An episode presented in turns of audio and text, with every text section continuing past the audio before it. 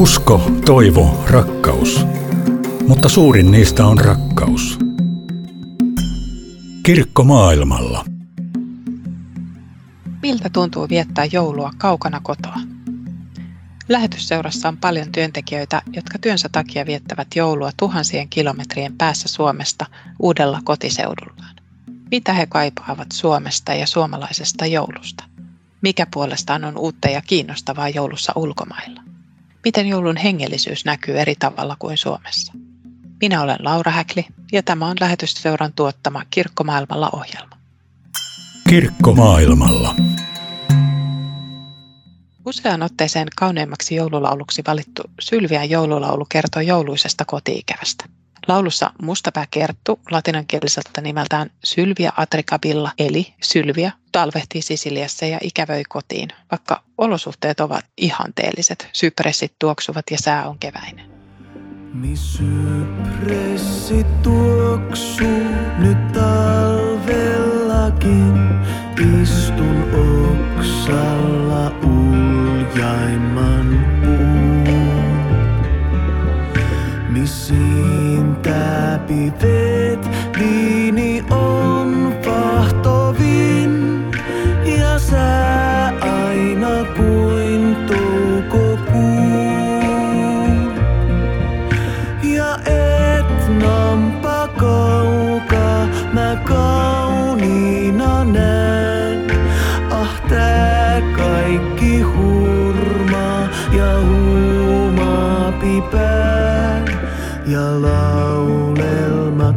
Lempesti lehdoissa soi. Sen runsaammat riemut, ken kertoilla voi. Laulun sanat kirjoitti vuonna 1853 Sakari Topelius, joka muuten oli myös perustamassa Suomen lähetysseuraa. Tätä harva tietää. Ja laulun tarinahan on traaginen. Sylvian ystävä on pyydystetty syötäväksi ja laitettu häkkiin. Laulu kertoo linnun tarinaa, mutta siinä on nähty symboliikkaa myös Suomen alisteisesta asemasta osana Venäjää. Joka tapauksessa ikävä Suomeen kaikuu joka säkeestä. Sä tähdistä kirkkain nyt loisteesi luo sinne Suomeni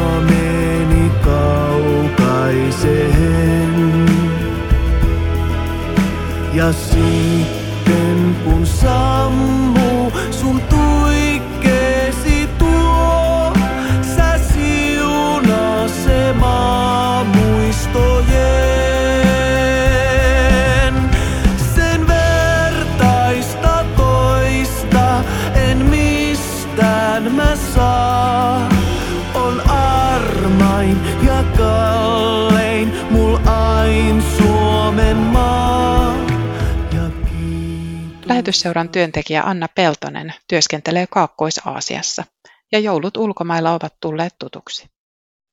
Mä oon viettänyt useamman joulun ulkomailla erilaisista syistä. Vaihto-opiskelijana Malesiassa, reppureissussa Indonesiassa ja nyt viimeisimpänä töissä Taimaassa. On ollut jouluja kaveriporukalla, uusien tuttavien kesken ja myös yksin. Tavallaan mä nautin jouluista vailla stressiä ja vierailuaikatauluja, mutta toisaalta mä kaipaan perheen ja läheisten pariin. Joulumaailmalla ei tunnu jotenkin samalta kuin Suomessa. Se tuntuu niin kaukaiselta, ettei sitä välttämättä osaa oikein edes kaivata. Kovempi pala se tuntuu olevan vanhemmille. Viime joulun vietiin yksin Bangkokissa, johon mä olin just muuttanut. Kävin kylpylässä saunomassa ja tilasin kotiin monta ruokalajia. Perheen kanssa otettiin videoyhteys ja illallistettiin yhdessä. Tänä vuonna mä lähden Suomeen jouluksi ja ootan innolla, että pääsen taas lapsuuden kodin maisemiin nauttimaan yhteisistä keskusteluista ja kalapöydästä sekä sulattelemaan jouluruokia hiihtoladulle ja sen jälkeen tietty perinteiseen puusaunaan. Heli Vuohelainen työskentelee lähi ja Länsi-Afrikan alueella asemapaikkana Kypros. Hän on perheineen ensimmäistä kertaa jouluna poissa kotoa. Me ollaan nyt perheen kanssa ensimmäistä kertaa joulu pois Suomesta. Et viime jouluna me jo asuttiin täällä Limassolissa Kyproksella, mutta tultiin kuitenkin sitten jouluksi Suomeen. Että nyt me ollaan odotettu tätä joulua vähän ristiriitaisissakin tunnelmissa. Toisaalta on niin kuin outo olla täällä, kun täällä on Suomen joulusäähän verrattuna niin lämmintä. Että vaikka täälläkin on semmoinen sateisempi kausi nyt meneillään, niin näihin muutamaan viime viikkoon on mahtunut pääosin niin kuin vain aurinkoisia päiviä.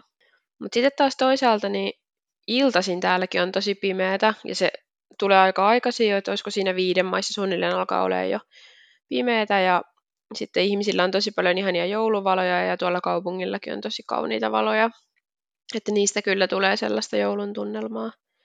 Ja samoin sitten joulutunnelmaa tulee myös niin kuin kaikista joulukoristeista, mitä meillä on täällä kotona. Ollaan nostettu ihan muutamia itsekin, mutta suurin osa oli täällä meidän asunnossa valmiina silloin, kun muutettiin tänne. Että me vähän ihmeteltiin, kun me löydettiin tuolla niin kuin varastossa semmoisia pahvilaatikoita ja niissä oli semmoisia kuusenoksia ja ihmeteltiin hetki, että mitäköhän nämä oikein on, kunnes sitten tajuttiin, että itse asiassa näistä tulee tosi iso semmoinen koottava muovikuusi.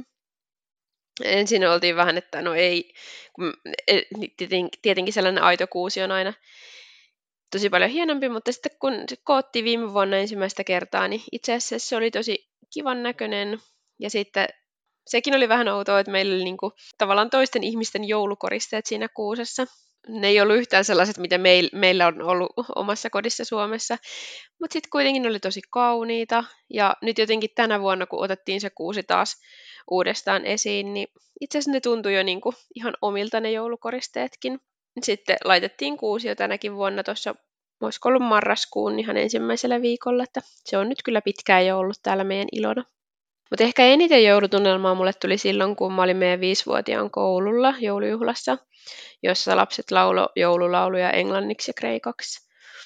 Ja niin kuin siellä juhlassa jo alkoi tuntua tosi jouluselta. Ja sitten se tunne vaan lisääntyi, kun kävelin sieltä kotiin ja sitten mä osallistuin puhelimen välityksellä, eli etänä siis meidän lähetysseuran joulujuhlaan. Niin sitten matkalla siinä oli, oli tosi aurinkoinen sää ja ohitin palmuja ja appelsiinipuita ja muita, mutta kuitenkin jotenkin alkoi tuntua niin kuin to, tosi paljon siltä, että nyt, nyt joulu lähestyy. Ja sitten lisäksi niin joulumieltä on kyllä tullut joululaulujen kuuntelusta muutenkin kotonakin. Ja sitten erityisesti siitä, kun me päästiin turistipapiin ja kanttorin johdolla laulaan kauneimpia joululauluja. Et se oli kyllä meille tosi tärkeää. Ja sitten he järjestää myös jouluaaton messun, johon mennään meidän jouluvieraiden kanssa. Eli kyllä se joulu selvästi tänne Kyproksellekin tulee ja oikeastaan on aika jännäkin ajatella, että täältä Limastolistahan on niin Betlehemiin linnuntietä vaan joku alle 400 kilometriä. Eli sinänsä just näähän on niitä joulumaisemia, vaikka itse onkin tottunut ihan erilaisiin sellaisiin suomalaisiin joulumaisemiin. Ja sitten tavallaan vielä se sanottava, että kyllä täältäkin niitä su- vähän suomalaisia joulumaisemiakin voi löytää, kun sitten jos menee tuonne noin tunnin ajomatkan päähän tuonne Olymposvuorelle, niin siellä itse asiassa just näihin aikoihin todennäköisesti sataa siis semmoista ihan, ihan pieni lumipeite, että sitten myöhemmin niin kuin keväällä, niin sinne tulee, siis voi olla jopa yli metrikin lunta, mutta että sinänsä siellä kyllä pääsee ihan samannäköisiinkin, vähän semmoisiin niin kuin Lapin maisemiin voisi sanoa. Sellaisia terveisiä Kyprokselta. Mennään vielä Pohjois-Taimaaseen ja kysytään aiheesta monia jouluja maailmalla viettäneeltä työntekijältä Thomas Kolkalta. Miltä tuntuu viettää joulua kaukana Suomesta? Mitä kaikkea on ikävä? No toi onkin hyvä kysymys, koska itse asiassa niitä jouluja on vietetty jo niin kauan tuolla ulkomailla perheen kanssa. Ensin Riikka-Marian kanssa eli vaimon kanssa kahdesta, sitten meille syntyi lapsetkin tuossa, että me ollaan oltu vuodesta 2003 ensin oltiin Papua Uudessa Kinessä kahdeksan vuotta ja nyt sitten vuodesta 2012 oltu Taimaassa. Nyt tulee kymmenen vuotta, että aika monta joulua, kohta melkein 20 vuotta oltu ulko, enemmän ja vähemmän ulkomailla jouluja vietetty. Että siinä mielessä onhan se aina, että Suomessa kaipaa ennen kaikkea tietysti omia, omia lähisukulaisia ja ystäviä ja jouluruokiakin tietysti kaipaa. No kyllä se on tämmöinen joku kraavilohi ja lohipöytä, ehkä se joulupöydän ne alkupalat. Kalaruoka voisi olla semmoista, mitä ei täällä pohjois just tunnu, tunnu saavan. Ja mitä muuta kaipaa? No ei, ei nyt oikeastaan paljon muuta. Että se joulu syntyy tännekin, että saa sen joulumielen täälläkin, täälläkin syntymään Taimaassa. Vaikka tosi jouluviettohan täällä on erilaista Joo. kuin Suomessa. No Taimaassa lähtökohtaisesti maahan on siis valtauskonnoltaan buddhalainen, eli täällä ainoastaan on semmoinen arvioidaan noin yhden prosentin väestöstä olevan kristittyjä. Tosin kaupungeissahan nykyään joulu näkyy kaup- ostoskeskuksissa ja hotelleissa ja monissa muissa paikoissa, kun laitetaan jouluvalastukset tai joulupukki. Tosin joulun sitten syvemmästä merkitystä ei välttämättä ole niin tietoa, mutta siis kauppakeskuksessa joulu näkyy. Mutta ketkä joulua viettää, niin se on se kristitty vähemmistö täällä. Ja sitten itse kun teemme siellä Pohjois-Taimassa luokansan parissa työtä, niin siellä sitten joulu on ennen kaikkea tämmöinen yhteisöllinen juhla.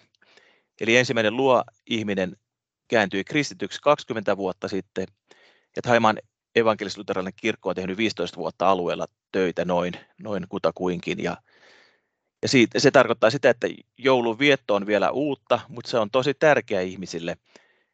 Ja tästä syystä joulu ei ole ollut missään vaiheessa semmoinen perheen, ydinperheen joulujuhla, vaan se on ennen kaikkea ollut yhteisöllinen. Eli joulua vietetään ainoastaan siellä kyläyhteisön kesken yhdessä, ei siis omassa kotona ja, ja siellä luoalueella, missä me tehdään sitä kielityötä, niin siellä joka, joka seurakunnassa, joka kylässä vietetään iso joulujuhla, johon kutsutaan koko kyläyhteisö riippumatta siitä, että mikä on ihmisten uskonto. Sinne kutsutaan paikallispoliitikkoja, eli se on suuri, suuri tapahtuma ja niitä vietetään vuoron perään eri kylissä, koska kaikki kirkon työntekijät osallistuivat jokaisen kylän joulujuhlan järjestelyjen viettoon, se tarkoittaa sitä, että ei silloin voida, ei voida viettää kaikkia joulujuhlia esimerkiksi jouluaattona tai joulupäivänä tai tapaninpäivänä, vaan se joulu, jouluvietto alkaa tässä näin neljännestä adventista, eli ihmiset odottaa niitä.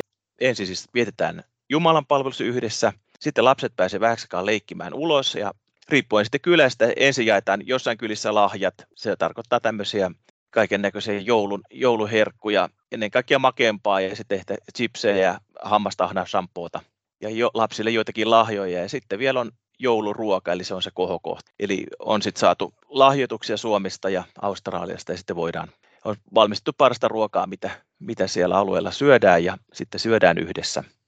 Ja tämmöisiä joulujuhlia vietetään siis melkein sinne uuteen vuoteen asti. Mikä on sellainen tyypillinen jouluruoka siellä?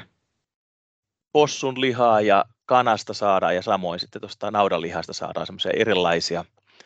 Niitä kutsutaan laap, laapruuaksi, eli siinä on tosi mielenkiintoisia yrttejä sekoitetaan ja siitä saadaan sitten herkullisia, herkullisia annoksia ja sitten on paljon keittoja ja siihen kuuluu sitten semmoinen tahmariisi ja sitten ihan tämä Suomessakin oleva jasminiriisi. Se on se perus, peruslähtökohta siinä. Eli, eli ihan omat, omat ruoka-annokset on, että niitä ei kyllä Suomessa ole semmoisia, mitä täällä on. Joo, eli joulu on yhteisöllinen ja hengellinen juhla siellä, mutta miten, miten se hengellisyys muuten joulussa näkyy?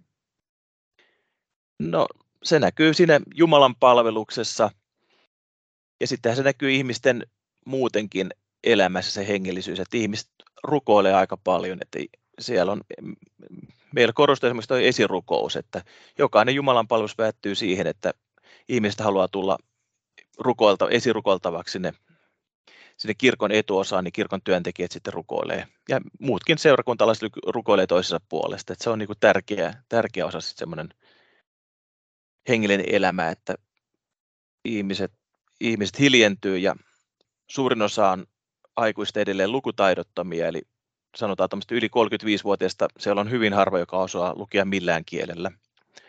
Niin ihmiset ei sinänsä luke, lue mitään jouluevankelioja, mutta sitten nykyään on äänikirjoja esimerkiksi tainkielistä raamatusta saata, saatavilla. Ja nythän meillä on luokielellä, kun ollaan tehty sitä työtä, niin meillä on jouluevankeliumi käännetty luon kielellä. Ja kyllä sen ihmis näki sen eron, kun tähän asti he oli tottunut siihen, että luetaan semmoisella aika korkeakielisellä taimaan, tainkielisen raamatun käännöksellä ja nyt se sitten kuultiinkin ihan omalla äidinllä, äidinkielellä, kansankielellä, luonkielellä. Ja kyllä ihmiset hiljentyi, että se näki sen eron, että kirkosta tuli ihan hiljasta, kun ihmiset kuunteli tarkkaavaisesti, mitä, mitä siinä jouluevankelimissa sanottiin. Ja jotenkin se tuo sitten omaa, omaa joulumieltä, että sillä työllä on merkitys, mitä itse tekee. Aika hankalissa olosuhteissa tehdään ja se on aika kovaa puurtamista aina silloin tällöin, mutta sitten tämmöiset on hyviä hetkiä, kun näkee, että ihmiset aidosti, aidosti silloin merkitystä, että ihmiset ymmärtää, mistä, mitä sanotaan ja kuuntelee aktiivisesti.